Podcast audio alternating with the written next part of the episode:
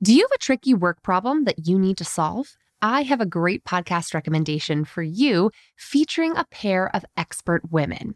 Whether you're just starting your career or a seasoned professional, check out Fixable, a podcast from TED. Hosted by Harvard professor Frances Frei and her wife, leadership coach Anne Morris, the brilliant duo provide honest, actionable advice to help you navigate everything from a gaslighting manager to returning to work after parental leave. They'll leave you feeling empowered and ready to act. Listen to Fixable wherever you get your podcasts.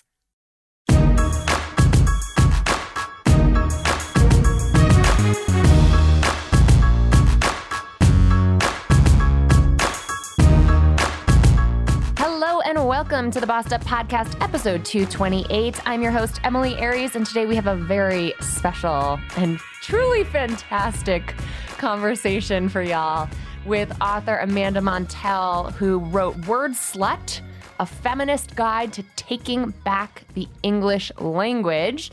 I am so excited for you to hear from Amanda. She and I basically just geek out for the next half hour on linguistics and semantics and cognitive science and collectively constructing the human experience through sexism and racism. We touch upon it all. So if that's your jam, you're going to love today's show. If you're also the kind of person who's wondering if you should call a woman girl in a collegial way, or if SheEO and girl boss are as empowering as you feel they might be, tune in for today's interview. I would recommend because Amanda and I really unpack and peel back some of the layers of unconscious bias that inform some of those language choices. We try to do so in a diplomatic way, but she really, I mean, Amanda really brings such expertise to this conversation. I can't wait for you to hear from her. I also want to thank everyone who joined me last week on our crisis leadership training series for women leaders on the rise. We broke down exactly how to cultivate emotional intelligence so that you can really care for your people so they'll care for you in this time of crisis. If you missed it, get in touch with us. Maybe we can send you a recording of that. But if you are a leader on the rise, an emerging leader, someone who aspires to manage a team or currently is managing a team, you are going to want to check out Level Up, our new leadership accelerator kicking off June 1st. It's a six month program. We've got price points that work for just about everybody, depending on how much of the program you want to take advantage of. It's going to feature me, myself, and a series of other talented, vetted, bossed up feature trainers presenting monthly, engaging, interactive online trainings to cultivate leadership skills, assignments that come with those trainings to really push you to take your leadership to the next level, and for those who opt in to the the offering monthly accountability calls with a cohort of other women leaders on the rise as well. Learn more at bossedup.org slash level up. We are so excited about this program. We're going to cover everything from clarifying and communicating your leadership vision to delegating and people management and project management. Honestly, there's so much to jump into. I'm really, really excited for this new program, and I'd love to get your take on it. And space is limited. We are only offering this to 12 women at this time. So, and we've already sold a few of those spots. So if you are really motivated to up your leadership skills right now, head to bossedup.org slash level up before we fill up. All right, let's jump into today's great conversation with author Amanda Montell, who wrote Wordslut, a feminist guide to taking back the English language. Amanda, welcome to the Bossed Up podcast. Of course. Thank you so much for having me. So I was I was telling you a little bit before we hit the record button here when I got your email. And we we do here at the podcast. We get a lot of different pitches from folks. Immediately I forwarded your excellent pitch on to the rest of our team and Ellie on our team was like, "Oh my gosh, she and I we should all be friends." So, welcome. I don't know if you know it yet, but you're already part of the Bossed Up squad. oh my god, that brings me such joy. I I tend to think of myself as sort of your friendly neighborhood linguist so I want people my whole my whole mission is to talk about sociolinguistics in a way that makes people feel like I'm just their best friend chatting about something nerdy. So I that Love it. Yeah.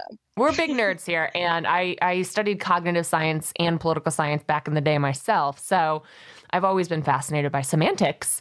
Let's back up before we jump into feminist linguistics here. How on earth yeah. did you get into this field of study?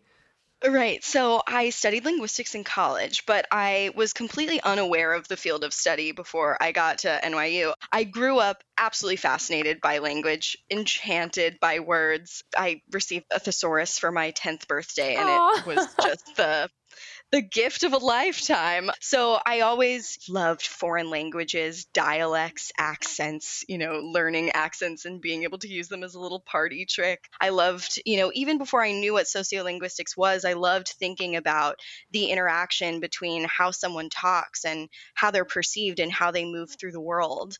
And yeah. then when I got to college and took my first linguistics 101 class, you can't imagine how delighted I was to find that there were you know, not a ton, but several you know, worldwide, several thousand at least nerds who yeah. were just like me and loved learning about the inner workings of language, everything from what your tongue is doing when you make an R sound to why Americans love British accents so much. And so I just found it such a magical field of study. But then the subject of, of sex, gender, and language really lit a fire for me more than anything else because mm-hmm. it felt so relevant to my life and it just shone this light on all these pieces of language, all these ways that gender shows up in language that were before completely unconscious to me because so much of language is really implicit, right? Because we yes. grow up speaking it so organically. We literally start learning language straight out of the womb at 6 weeks. We're already experimenting with vowel sounds. Mm-hmm. So we mm-hmm. never really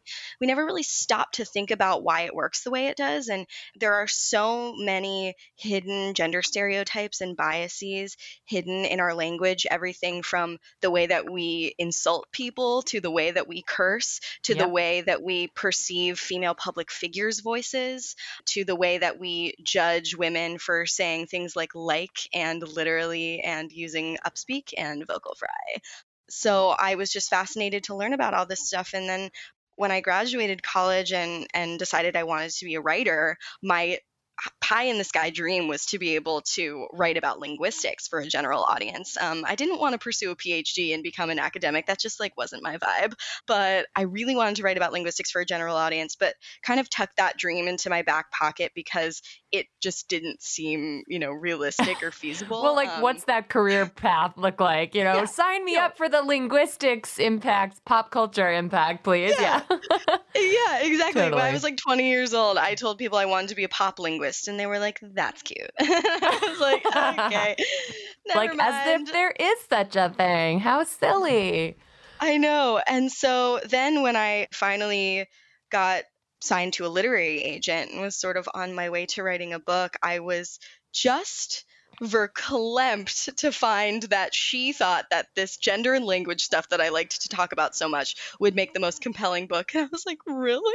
uh, yeah, and and it sounds like it's going to make a very compelling piece of television as well. Is, am I reading that correctly? Oh, oh yeah. Okay. Yeah. So I published this book last year. It's called Wordslut: A Feminist Guide to Taking Back the English Language. And then I I mean, silly me, I live in LA. I should have predicted, but you know, apparently when you publish a book, Hollywood comes knocking. And even though the book is this nonfiction read and it doesn't um, necessarily lend itself perfectly to a narrative story, I did come up with this TV show idea about a young language genius who's kind of damaged but brilliant. You're just so casual about that. I love it. yeah, so that's really cool. So I'm like developing that. This is like a Hollywood this piece so of jargon. LA. Yeah. It's in development at FX, which is cool. First of all, congratulations. I feel like the 10 year old you receiving the thesaurus is living out her childhood dreams and having a big impact along the way. So oh I know every time we have bosses like you on the podcast, we love to peel back the layer a little bit because, you know, career creation is an iterative process for all of us. And it sounds like you're really. You're really doing oh, it. Um, I want to talk a little bit more about the content of Wordslut before we go even Absolutely. deeper, because I know you have a lot of cool projects in the works.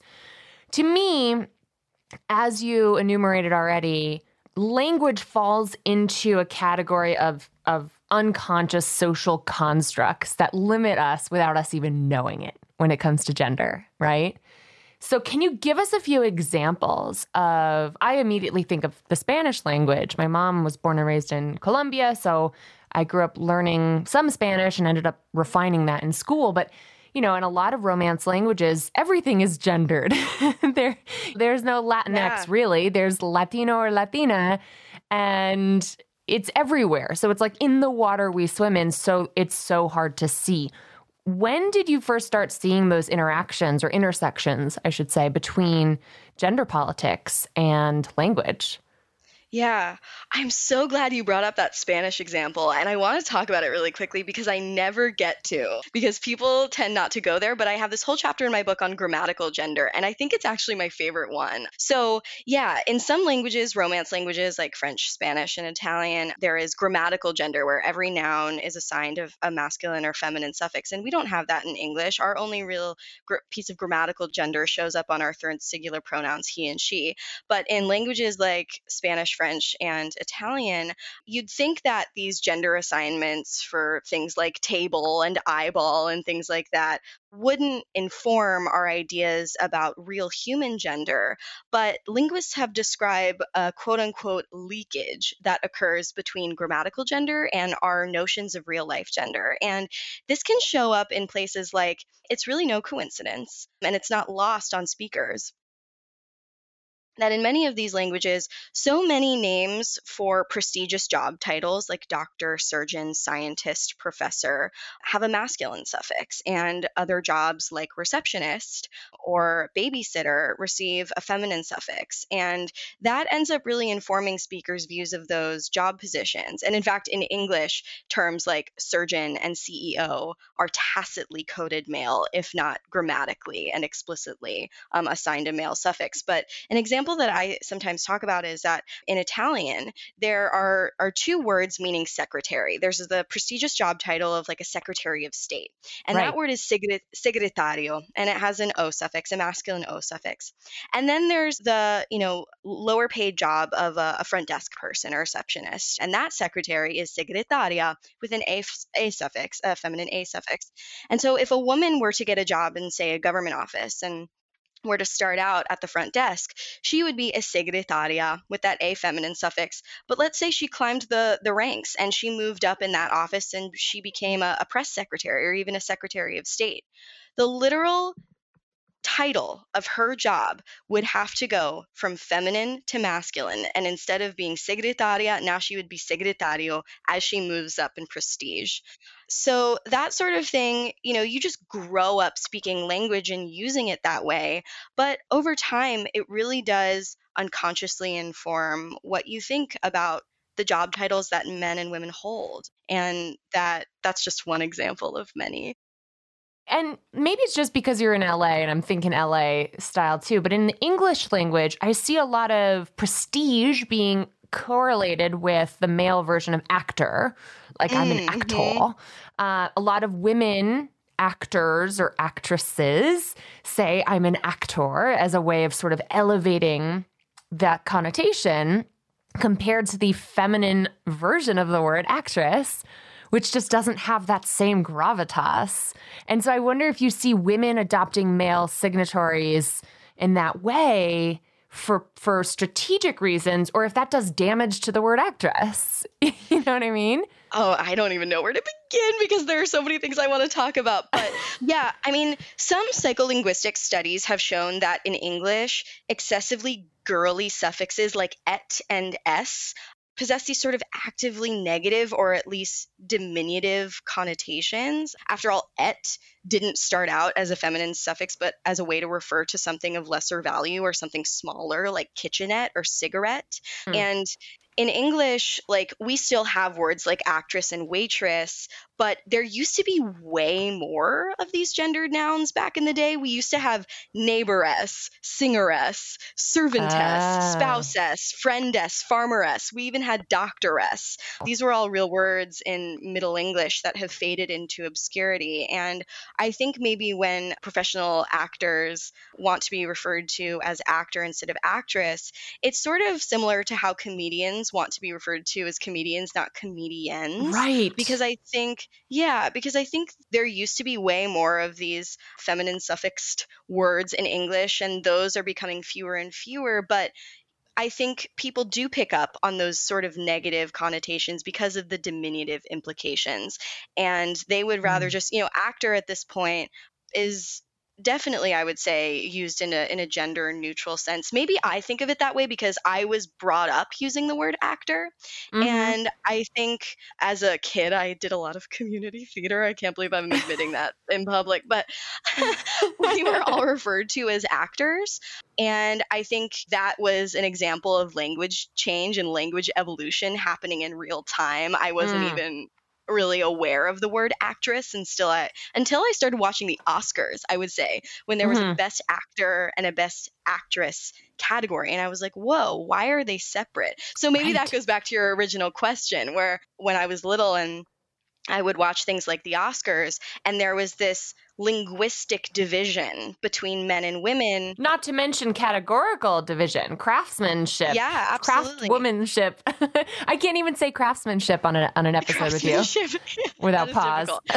No, that is hard. Right, right, craftsmanship, craftspersonship. It's true, but that's another great example of the way that you know default maleness as Right. built into our language and our our ideology, and that's something that I talk about a ton. It's the idea that in our language, as in our culture, maleness is seen as the default, mm. you know, and that's that shows up in words like craftsman, mm-hmm. salesman, chairman, and yeah. But I think when I when I the the linguistic division of men and women and the conceptual categorical ideological division of men and women they really go hand in hand Right. because we come to learn about the world through language and so if we come through the world learning more gender neutral words like actor as i did then we get to see men and women and everyone in between on a more equal plane but when Mhm. we start to have those divisions and those divisions show up in way more places than just job titles. You Yeah. know, they show up in the way we insult people too. There's the B word that you would call a woman, Not witch, boss. But no, not- something that but sounds like, in between. yeah, somewhere in between, Um, yes. the B word that rhymes with witch, you would you would call a woman when you dislike her behavior, you think she's being unpleasant. You would only really ever call a man that if he's acting quote unquote like a woman. And then Mhm. we have other insults that we've reserved for men, like it's a P word and it's not fussy. And it doesn't sound quite like that either. I but we think we, also can have put words- it together, though. Yeah.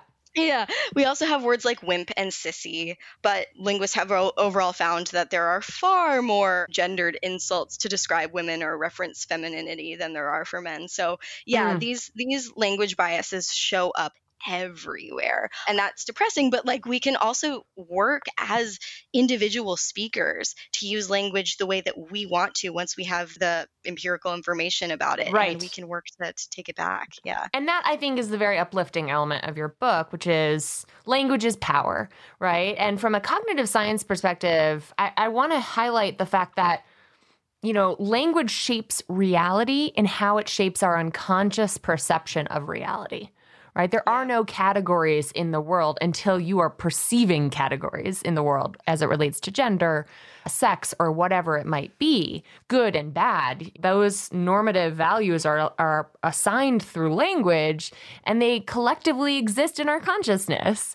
So you're right in that they're collective constructions that we have a role in, in building. Before we get into the empowering language, though, I am dying to get your take on girl boss, the term girl boss, and SheEO. To be clear, I have had a strident public take on this since the very beginning of starting Bossed Up by saying there will be no girl bosses here. There will just be bosses here. And we're not talking about lady boss. And I think I get a little bit of pushback from the divine feminine people who want to embrace our femininity. And I'm just totally curious what your take is on girl boss and SheEO and and fempreneurs and all those sort of feminized versions of powerful titles that we've seen in the past. Yeah, well, let me phrase this in a in a way that is going to make everyone feel seen. So not so not that long ago, I, I posted this little fun fact on my social media that in the Italian language there are two words for female elephant and male elephant. There's elefante and then there's elefantessa, which means girl elephant. And half of the comments I received found that this seemed like totally weird and gratuitous. Like, why do we need Elefantessa? But then there were also tons of women who were like, yes, S, that is enchantingly feminine and not belittling at all. So our relationship to words is is really individual. But I have to admit that I am in your camp and I do not myself enjoy the word girl boss or use it. That's not to drag the book or publication girl boss. And like I said, you know, this isn't an effort to put a moratorium on any given word. You know, people are free to use language however they like, but it's just an invitation to consider a new idea. So, like, we have words like man bun, man bag, guy liner, right? And these right. are sort of masculinized versions of ideas that are considered to be sort of like frivolous and girly, like buns and bags and eyeliner. And yeah, are they not diminutive in nature? Like, I feel like diminutive is the right word for that. So the ideas of a bun and a bag and eyeliner are not inherently diminutive, but when we give them these masculine prefixes, and sure, they're kind of cheeky, but even so, when we call a guy with a bun, when we say he has a man bun, or when a guy can't carry a freaking bag without it being a man bag. Yeah. It really it implies that these things, buns, bags, and eyeliner, which are not inherently feminine, not even eyeliner. And I used to be a beauty editor, so I can talk about the history of men in makeup. That that's another concept. But you know what what they do is they accentuate the idea that objects often thought to be frivolous, like makeup and purses, are for women, and that if men are expected to participate, they have to be rebranded in a macho way. And words like mompreneur and SheEO and girl boss, unfortunately, they do something similar. They illuminate this notion that words like entrepreneur and CEO, though not actually gendered right. are tacitly coded male. You know, they don't have those gendered suffixes like in a language like Spanish or Italian. But yeah. when we say things like girl boss and SheEO, they do imply that these words are not actually gender neutral. And they suggest that when a woman endeavors in business,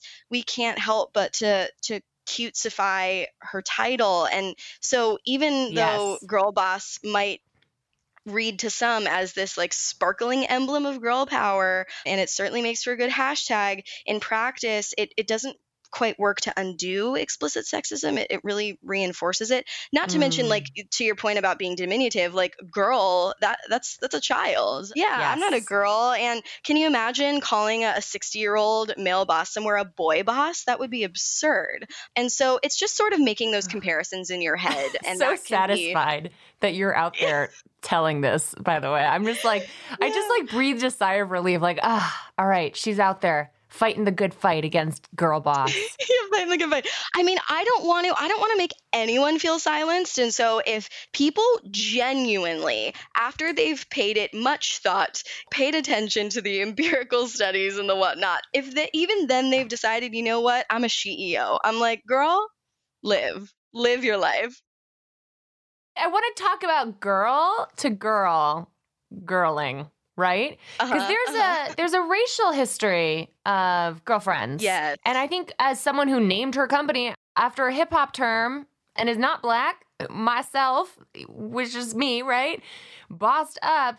I have to check my own privilege on this as often as I yeah. possibly can. I don't do it enough, but like I listened to a lot of hip hop growing up, and it has informed a lot of my language choices around how I talk about empowerment. Because, in my perspective, if you want to learn about owning your power in the face of systemic injustice, look no further than the African American experience in this country.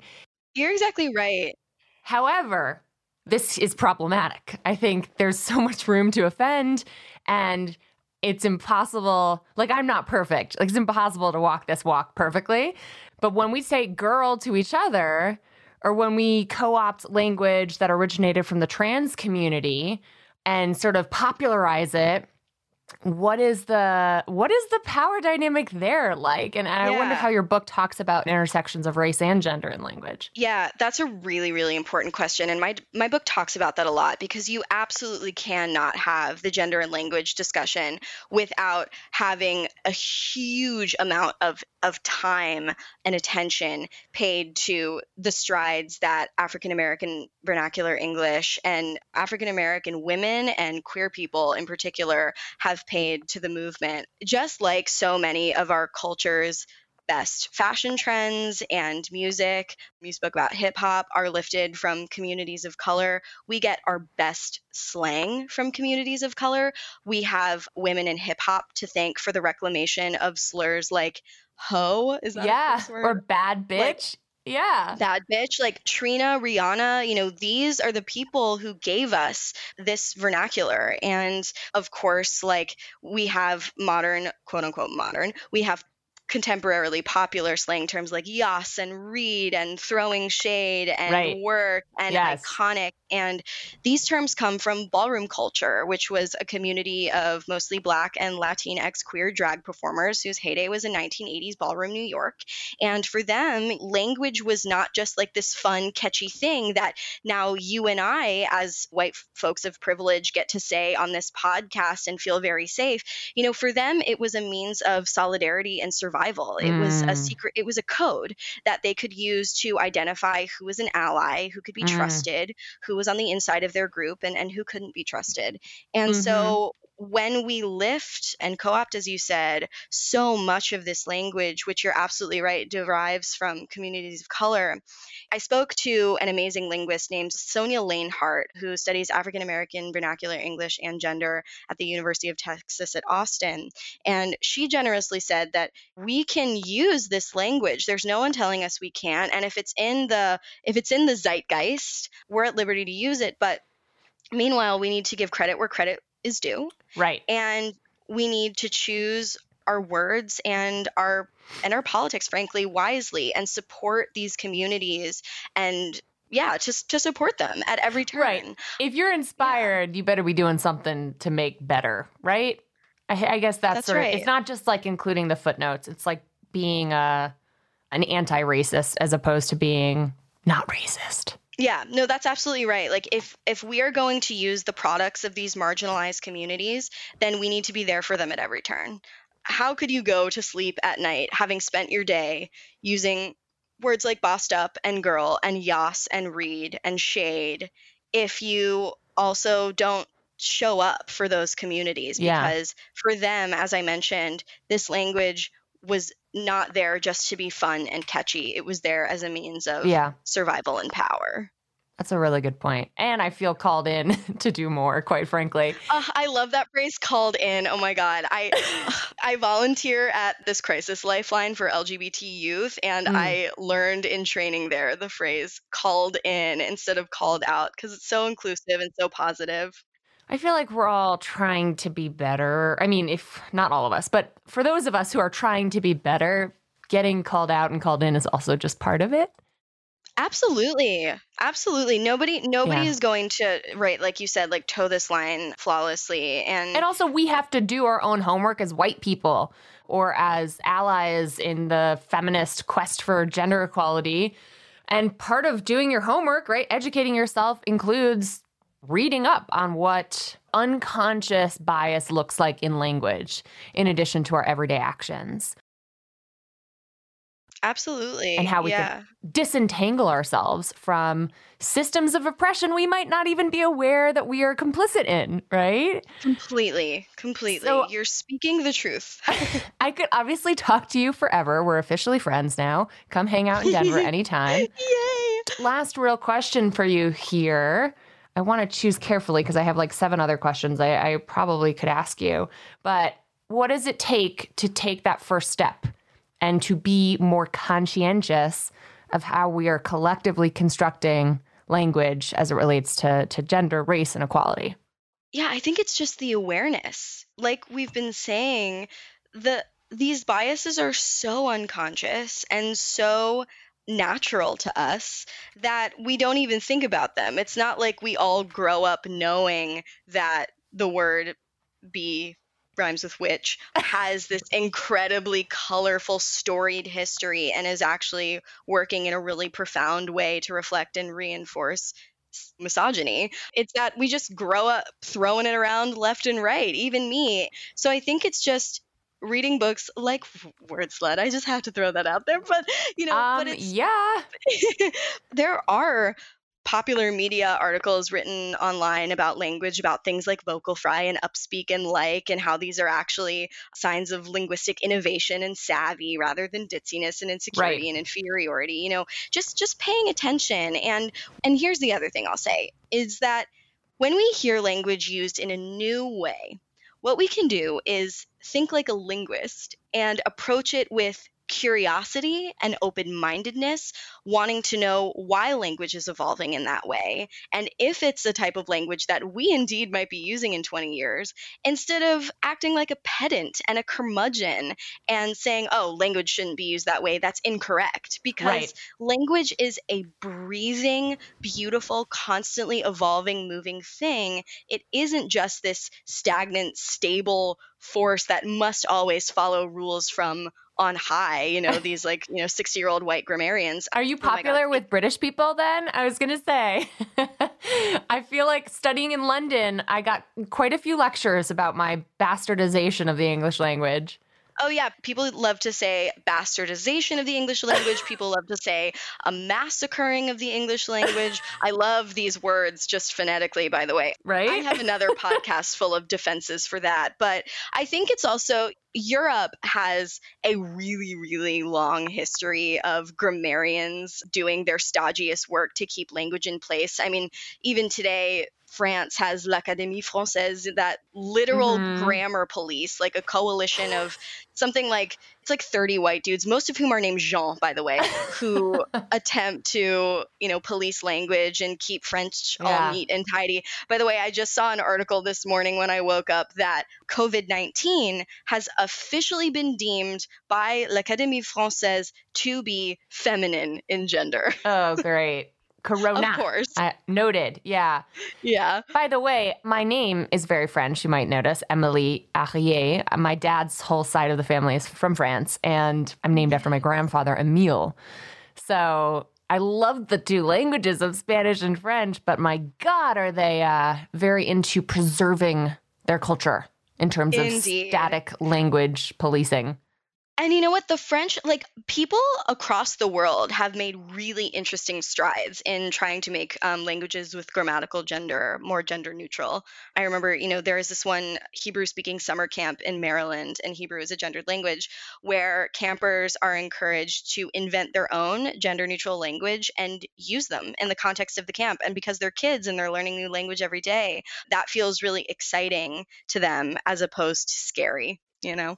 I love it. I think we should all take a page from that. I know, like, why shouldn't language be fun and creative? Obviously, like, there is a time and place for Sure. abiding by the A- AP style book, but at the same time, language is living and breathing, so we should embrace that. And who among us hasn't invented a language with a best friend when you're a little kid? Exactly. Let's return to that. Let's return to that. I, I think it's a good call to arms. Did you read your own book for the audiobook version, Amanda? I did. Yeah. Awesome. I just downloaded it on uh, on Audible because I wa- I really want to hear your take on vocal fry.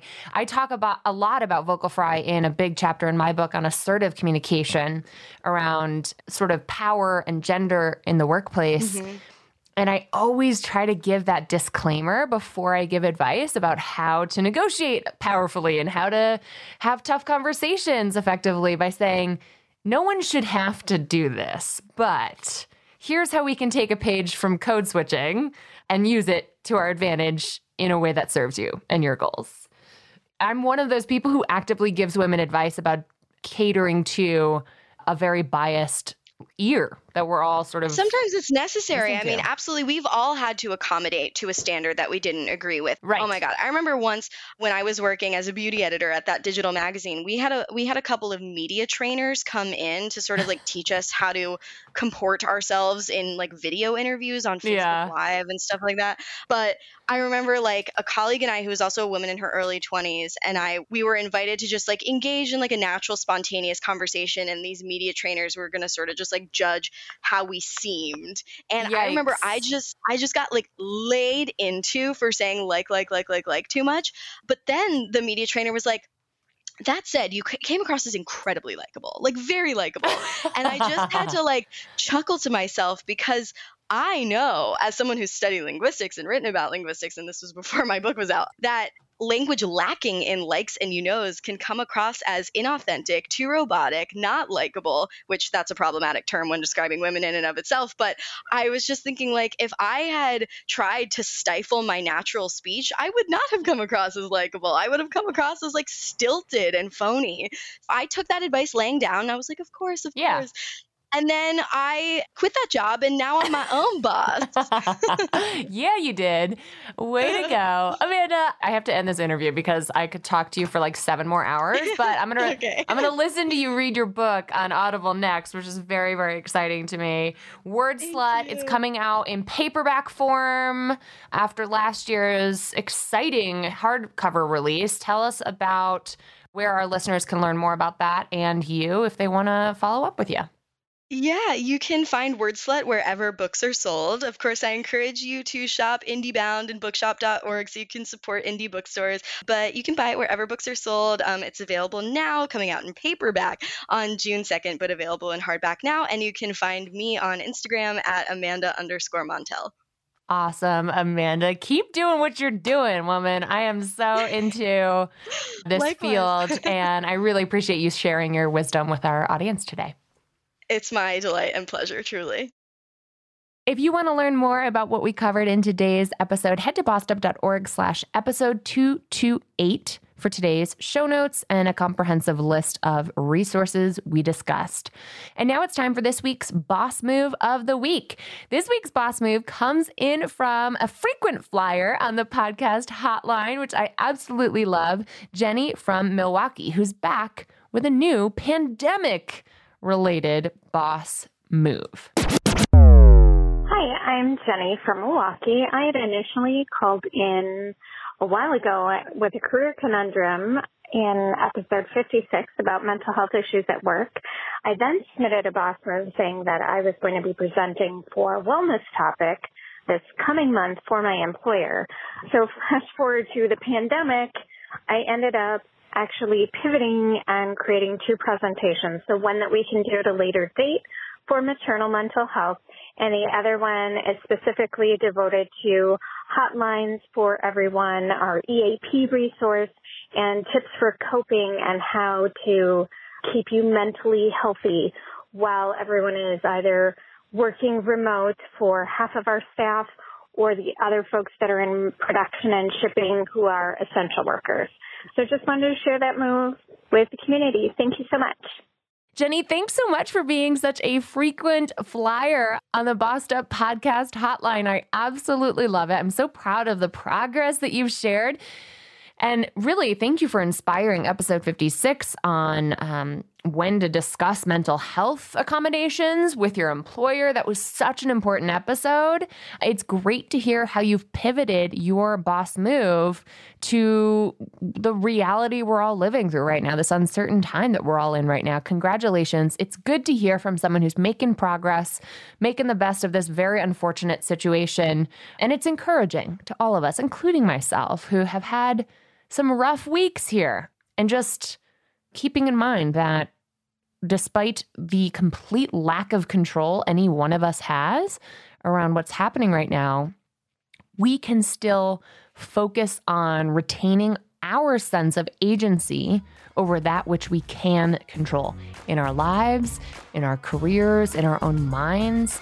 Right, I'm doubling down on my meditation practice right now, which I don't even very much enjoy, but I have to say has been coming in handy and just keeping myself calm. And I almost said cool and collected, but that's a stretch.